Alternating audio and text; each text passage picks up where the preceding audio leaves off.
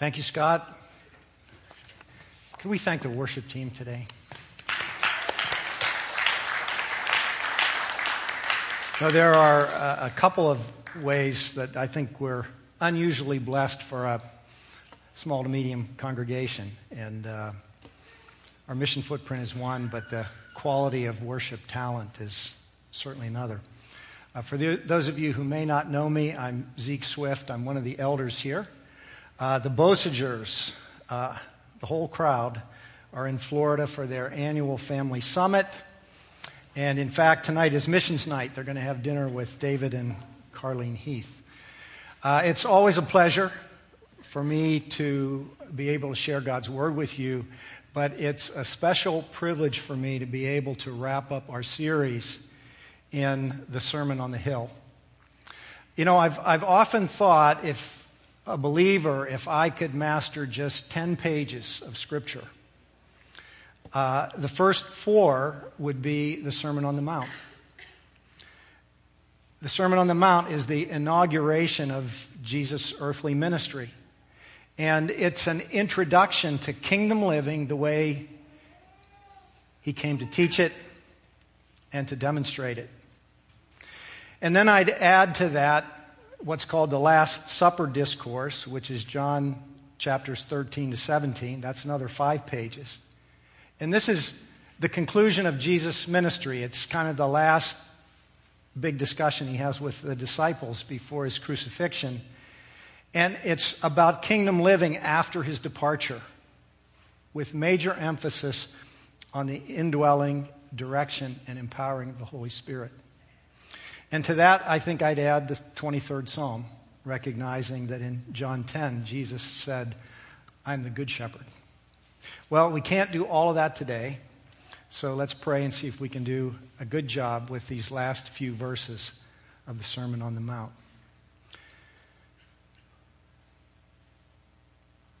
Father, Son, Holy Spirit, we quiet our hearts at this moment we seek to see your face. We seek to hear your voice. Lord Jesus, help us to recognize what it would have been like to follow you and to sit in the crowd that heard this message, such that at the end they were astonished. Lord Jesus, may we be astonished at your words. And thank you for speaking with authority.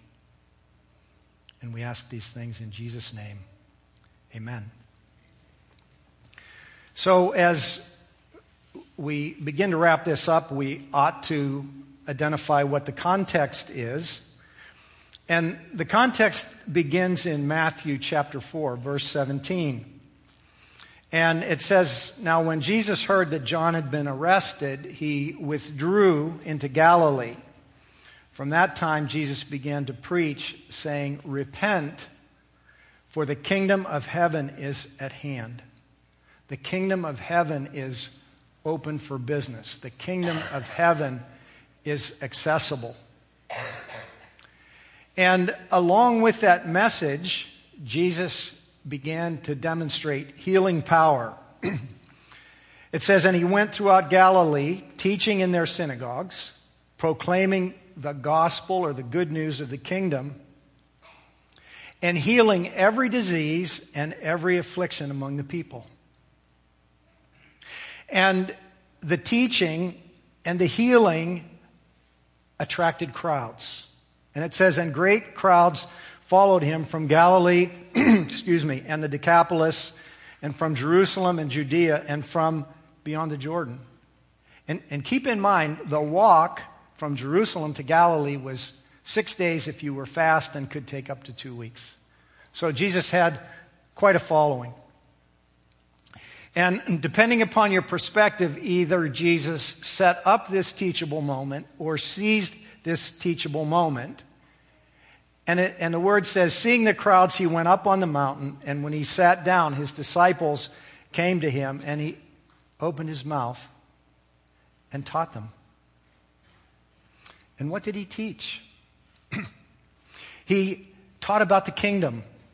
And, you know, there's a, uh, a, website for Homeland Security that's called, that's called Know Before You Go.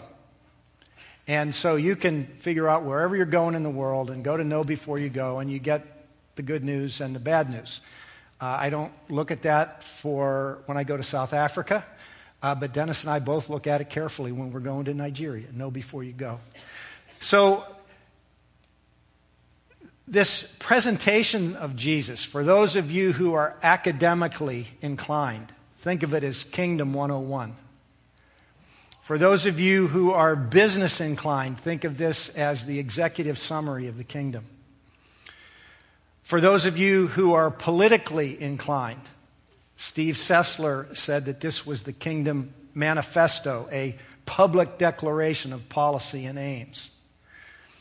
And I was going to include maybe the kingdom for dummies, except I don't think Jesus thinks any of us are dummies, so I'll leave that out. So now let's review what's in the presentation.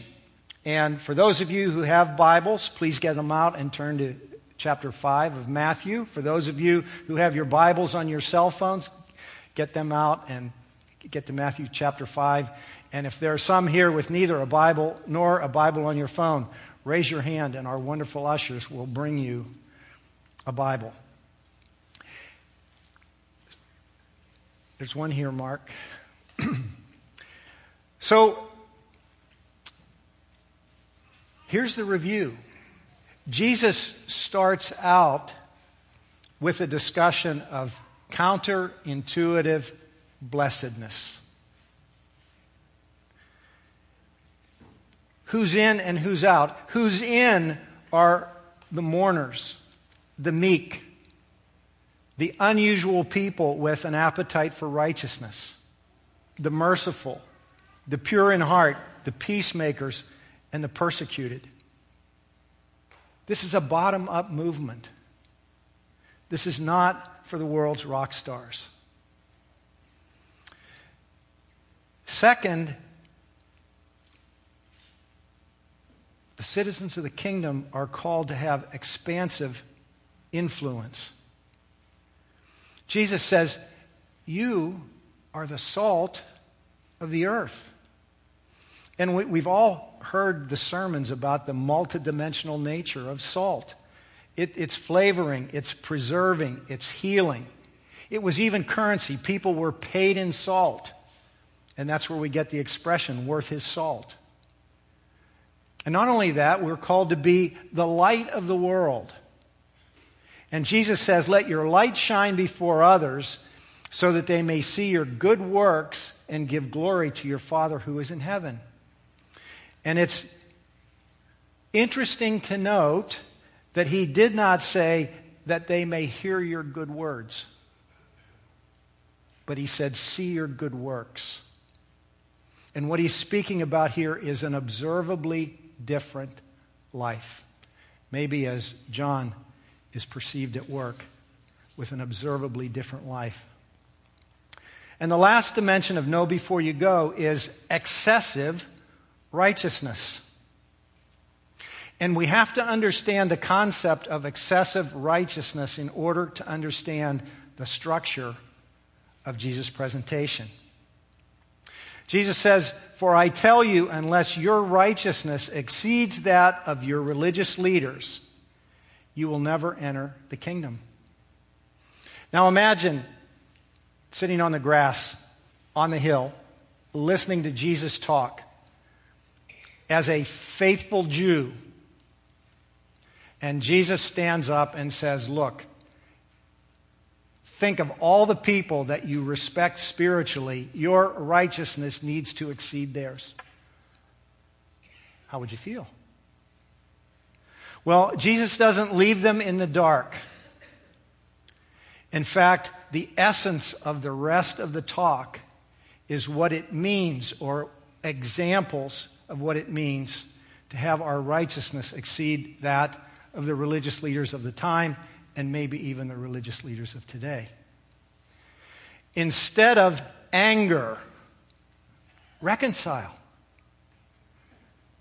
Instead of having lustful intent, control your body. Instead of divorcing, be faithful in marriage. Instead of having oaths so that I really know when I can take you at your word, let your yes be yes and your no be no. You've heard people say, I don't get mad, I get even. Okay? That's retaliation. And Jesus says, no, instead of retaliation, turn the other cheek. Give the cloak. Go the second mile and maybe the third and fourth. Instead of hating our enemy, he says, Love your enemy.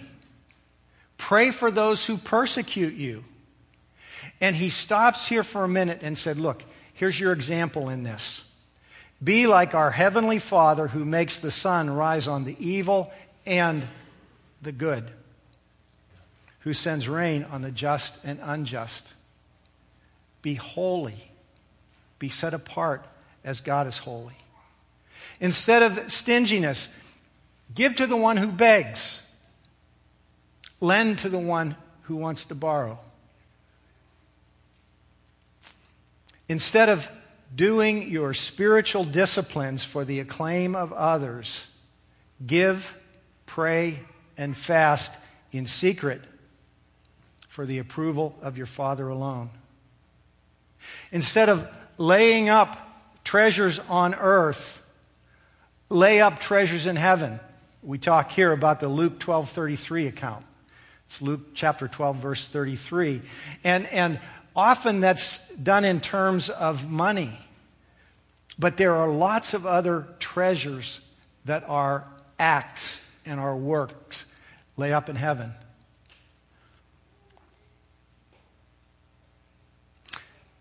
Instead of being anxious about our life, our food, our drink, our body, our house, our car, our boat, or our wardrobe, ahead of these things, seek the kingdom of God and his righteousness. And the promise is he'll take care of the things that we really need. Instead of judging others, deal with the major issues in my own life in the hopes that I can somehow be useful in helping someone else address the minor issue in theirs.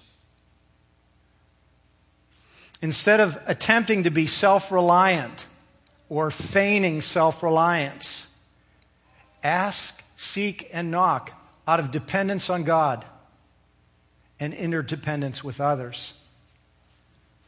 Instead of expecting others to treat me as the center of the universe, treat others the way I want to be treated.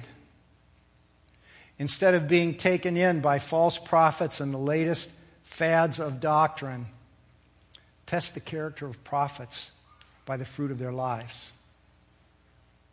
Instead of saying, Lord, Lord, doing the will of the Father in heaven.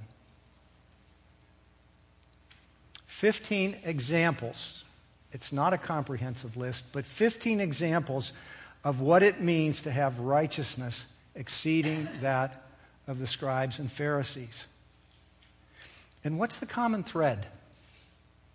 The common thread is that our inner character trumps outward appearance every day in the kingdom. And if together we got just that much right, what a difference it would make in our inner lives. What a difference it would make in our families, in our workplaces, in our neighborhoods, even in church and in the world around us. 15 precepts. How hard can that be, right? Well, that brings us to the conclusion of the talk. Now, I have a question for you. Who is the best teacher you ever heard?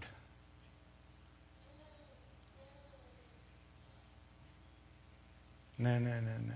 Jesus, absolutely. Would, would we conclude that not only is he a good teacher, but he is an exemplary teacher? And what he knows is that what's said last is the thing that's most likely to be remembered. Speakers today say, end your presentation with a bang. And Jesus concludes with two devices a contrast and a word picture. The contrast is wise builders and foolish builders.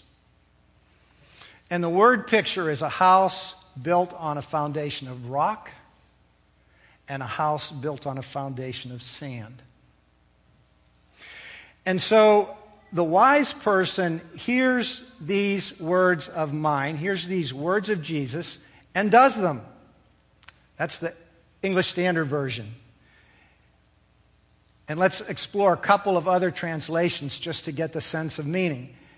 In the New International Version, it says, He hears the words and puts them into practice. The New American Standard Bible says, hears and acts on them. The New Living Translation says, listens to my teaching and follows it. And the message says, work these words into your life.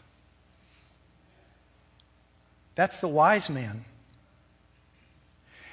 But the foolish person does hear these words, but doesn't do them. ESV. Hears these words, but does not put them into practice. NIV hears these words but does not act on them. NASB. Listens to my teaching but does not obey it. New Living Translation. And does not work these words into their life. Do we get the idea here that what matters? Do we get the idea from Jesus' conclusion that what matters is the doing?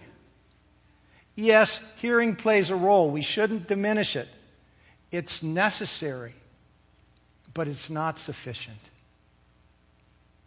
Well, is this concept of hearing and doing just kind of a one off for Jesus? He just happened to think of it at, at the end of the Sermon on the Mount. Well, let's jump to Matthew chapter 28. And this is the last talk, essentially, before his ascension. And, and we call it the Great Commission. I, I think anytime we kind of capture something like that in just two words, Great Commission, we, we tend to dismiss what's inside of it. But this passage, Matthew 28, 18 to 20, is really Jesus' kingdom breakout strategy. This is how he intends to go from a group of 11 and reach the entire world. In the same way that a little bit of yeast raises the whole loaf. And so Jesus says, Make disciples of me, make apprentices of me. We get that if we do evangelism thoroughly immerse them in the nature and the work of the Father and the Son and the Holy Spirit. And oh, yes, follow the observation of baptism. And the part that we don't get to as well as we ought is when Jesus says, Teach them to do what I've taught you to do. In the ESV, it says, Teach them to observe all that I've commanded. It doesn't mean look at, it means do. Teach them to obey. Teach them to observe in the NASB. Teach them, teach these new disciples to obey in the New Living Translation. Instruct them in the practice of all I have commanded you in the message. So, do we see that the last word in Jesus' first act in the discussion on the mountain and the last word of the last act is that what counts is not the knowing of the right things, but the doing of them. So let's think for a minute about the subject of obedience. And we'll take a look at some passages that shed role in the light of obedience in our lives as a kingdom citizen. But isn't it true that obey is a four letter word?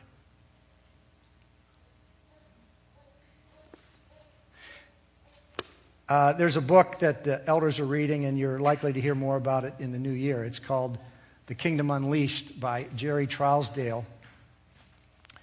And he tells a little story that I think might be helpful in this case. Uh, Jerry was on an airplane a few years ago when a fellow passenger introduced herself with a lengthy monologue, beginning with her Ivy League credentials moving on to her ownership of a large consulting company, and then throwing in this bombshell I am Jewish, and I sort of admire Jesus, but I don't like Christians, especially Bible thumpers. Them I really hate. So she continued her stream of talk for a few more minutes, then paused for a breath, and as if she had suddenly become aware of Jerry's presence, she added, But what do you do? Anticipating the question, Jerry had already been praying for what to say, and so he answered, I help people discover God in the Bible. Well, that caught her attention, and, and so he asks about her background, and, and he said, Can, you know, can you recite the Shema? And uh, you know, that's Hear O Israel, the Lord our God, the Lord is one. You shall love the Lord your God with all your heart, with all your soul, with all your might. And, and if she really was Jewish, she was saying that morning and night. And, and, but he's, he's very gentle. I mean, he's got his Bible there. He could just pulled it out and read it to her. But he said, let's see if we can piece this together. So they piece it together, the two of them, and they get it together. And so then Jerry asks the Discovery Bible Study question. So, if all the things in the Shema are true, how would you obey what you've discovered in this passage? Jerry describes what happens next in his own words. Our conversation had been relaxed and comfortable up to that point. We've been going back and forth and occasionally laughing and frequently pondering together. But she suddenly snapped around to face me directly even though we were jammed side by side in airline seats, she snapped right around and she said, I don't do obedience.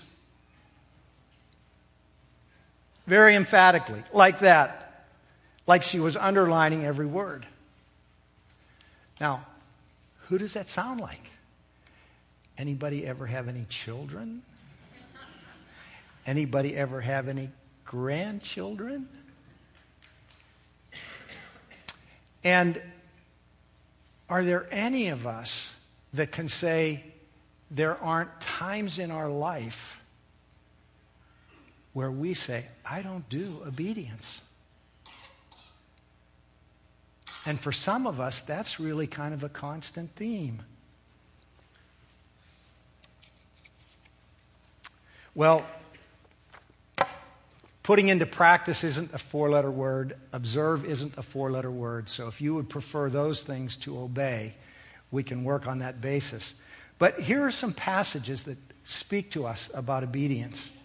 The first one is in Deuteronomy chapter 10, verses 12 and 13. And the context here, Deuteronomy, recall, is the second law. So Israel is about to go in the promised land, and Moses is kind of recounting the history uh, I think probably in hopes that Israel wouldn't make the same mistakes the second time as they had the first. And he says, And now, Israel, what does the Lord your God require of you but to fear the Lord your God, to walk in all his ways, to love him, to serve him with all your heart and soul, and to keep the commandments and statutes of the Lord, which I am commanding you today for your good. Now, in our heart of hearts, do we really believe that what God says is for my good?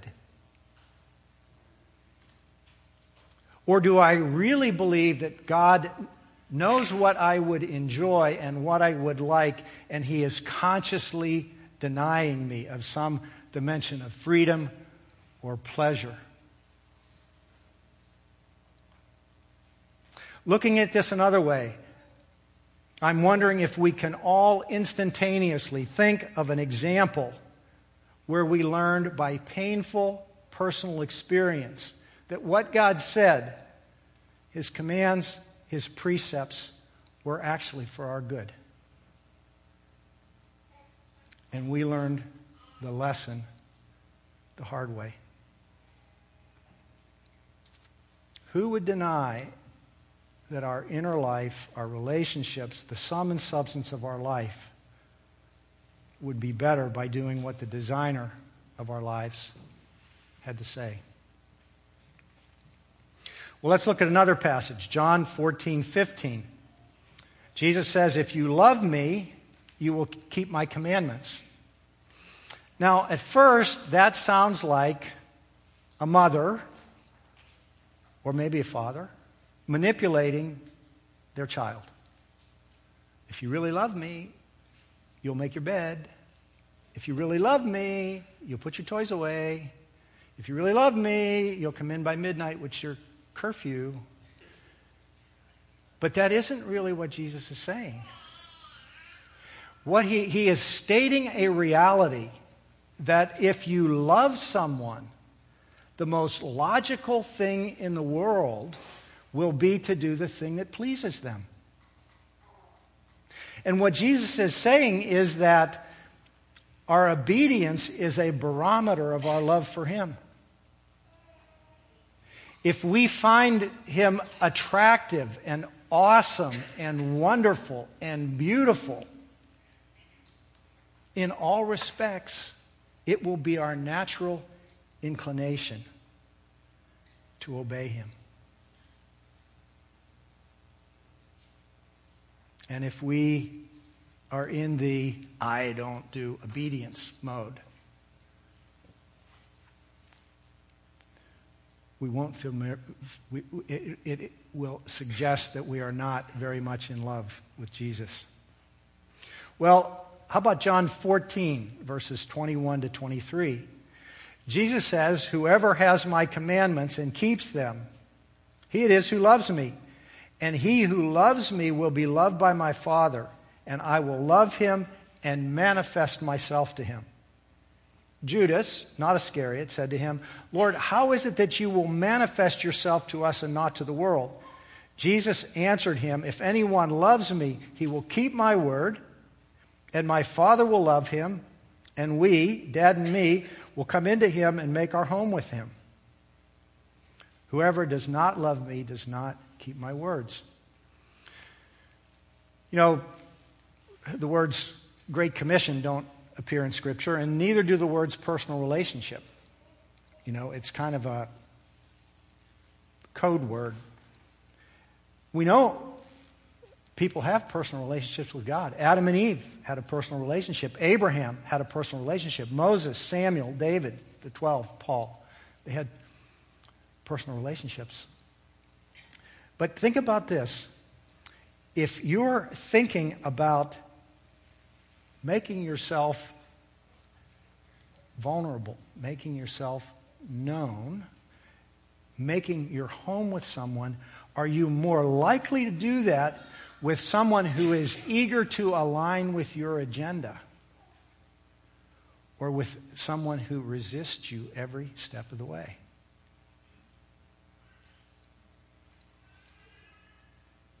Our relationship with Jesus is built by hearing and doing, hearing and obeying, hearing and seeing, hearing and collaborating, hearing and participating, hearing and being comforted.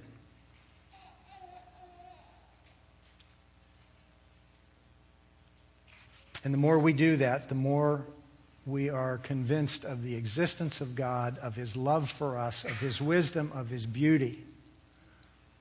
And these things become more and more apparent as we adopt his agenda.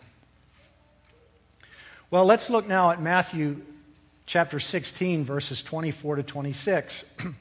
and Jesus told his disciples, If anyone would come after me, let him deny himself and take up his cross and follow me.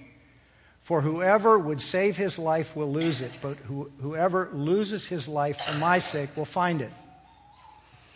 Now, back in my college days when I was first exposed to this, it was kind of laid out as a cataclysmic denial. In fact, we used to talk about deny yourself, which means marry an ugly spouse, buy a one way ticket to Africa, and subsist on monkey eyes. Okay. Now, it hasn't turned out that way for me. Those of you who know my wife know that externally and even more internally, she's beautiful. All my tickets to Africa have been two way tickets. And in fact, I have some favorite foods from my trips to Africa. But I'm, I'm concerned, I'm worried, I'm convinced that this idea of denial is more granular, more uh, textured than this idea of a cataclysmic denial. And I have an example. We have an accomplished cellist in our congregation. Anybody know her name? Haley. All right. And, and she can play with orchestras and she can play with rock bands and she can play by herself.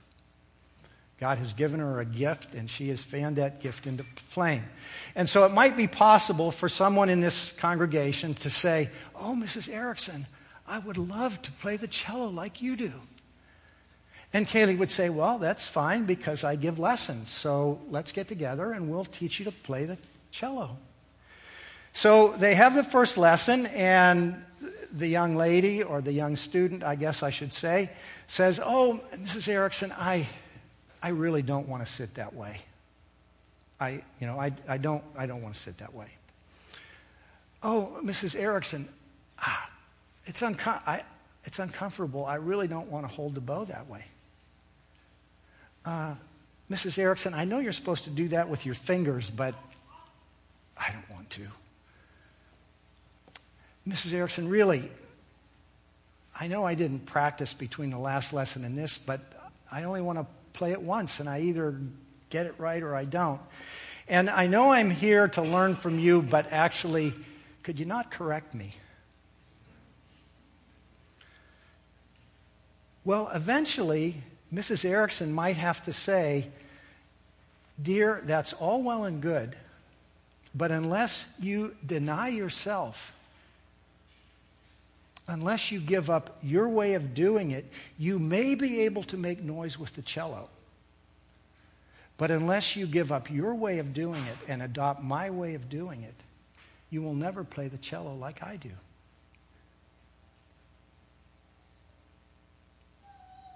In many respects, that idea of cataclysmic denial, ugly spouse, one way ticket to Africa, is easier than what Jesus is asking in this, which is day by day, moment by moment choices to reconcile rather than be angry, to keep my word, to turn the other cheek, to pray for someone I'm at odds with, to take the eight foot two by four out of my own eye so that I might be able to see clearly enough to help someone else with the speck of sawdust in their eye. And finally, let's come back to the passage of the day Matthew chapter 7, verse 25. And let's read it again. Everyone then who hears these words of mine and does them will be like a wise man who built his house on the rock. And the rain fell, and the floods came, and the winds blew and beat on the house, but it did not fall because it had been founded on the rock. Can we agree there are storms in life, inevitable storms of life? And we, people in this room, we have it pretty good. Likely, we've never been hungry. But still, there are health issues and finance issues and career issues, and there are disappointments and heartaches and accidents and crime. There are storms. But do you notice that the bedrock in Jesus' word picture is not Jesus? The bedrock in Jesus' word picture is not his words. Both are necessary, but neither are sufficient. The bedrock in that picture is obedience. Observing what Jesus said, putting into practice what Jesus teaches. And it's useful to note, particularly as we have more violent storms than seems to be in the past in history, that worrying about the foundation when the storm clouds are on the horizon is probably too late for your beach house. And I would submit to you that trying to catch up on obedience when the storms of life hit is probably too late as well. The message of Jesus' conclusion is that little obediences, one obedience at a time until our character is congruent with kingdom values, is the thing that yields a foundation that will withstand the challenges and the calamities inevitable in this fallen life of ours. So today is a day for the Lord's Supper. And as Paul explains it in 1 Corinthians 11, there's kind of three parts to it there is an examination part, and there is a participation part, and there is a proclamation part. And with regard to the examination, Paul says, Whoever therefore eats the bread or drinks the cup of the Lord in an unworthy manner will be guilty concerning the body and blood of the Lord. What does that mean? It means what, we, it, it, it means what we've been saying all along. Jesus declared the kingdom open and ultimately gave up his body and his blood and his life that we might live in the kingdom. And so, if we come and don't take into account our obedience, we're guilty concerning the body and blood of the Lord. And so, Paul says, Let a person examine himself then, and so eat of the body and drink of the cup. For anyone who eats and drinks without discerning the body eats and drinks judgment on himself. And here are a couple of questions that might stimulate our examination. When we think about this introduction that Jesus has given us to the kingdom, what does that say to me about God? What does Jesus' introduction to the kingdom say? I'm sorry. What does Jesus' introduction to the kingdom say to me about God? What does the, the Jesus' introduction to the kingdom say to me about me? What does Jesus' introduction to the kingdom say to me? If this discourse is from God, what must I do? And what will I do? And if Jesus' teaching is good news, with whom should I share it? Well, after a few moments for examination, we can take up the Lord's Supper. And I'd ask at this point that the worship team come up and the prayer teams. And Paul says, For I received from the Lord what I also delivered to you, that the Lord Jesus, on the night when he was betrayed, took bread. And when he had given thanks, he broke it, and he said, This is my body, which is for you. Do this in remembrance of me. And in the same way, also, he took the cup after supper, saying, This cup is the new covenant in my blood. Do this as often as you drink it in remembrance of me. And this is the third part. For as often as you eat this bread and drink this cup, you proclaim the Lord's death until he comes. Brothers and sisters in Christ, the Lord's table is open.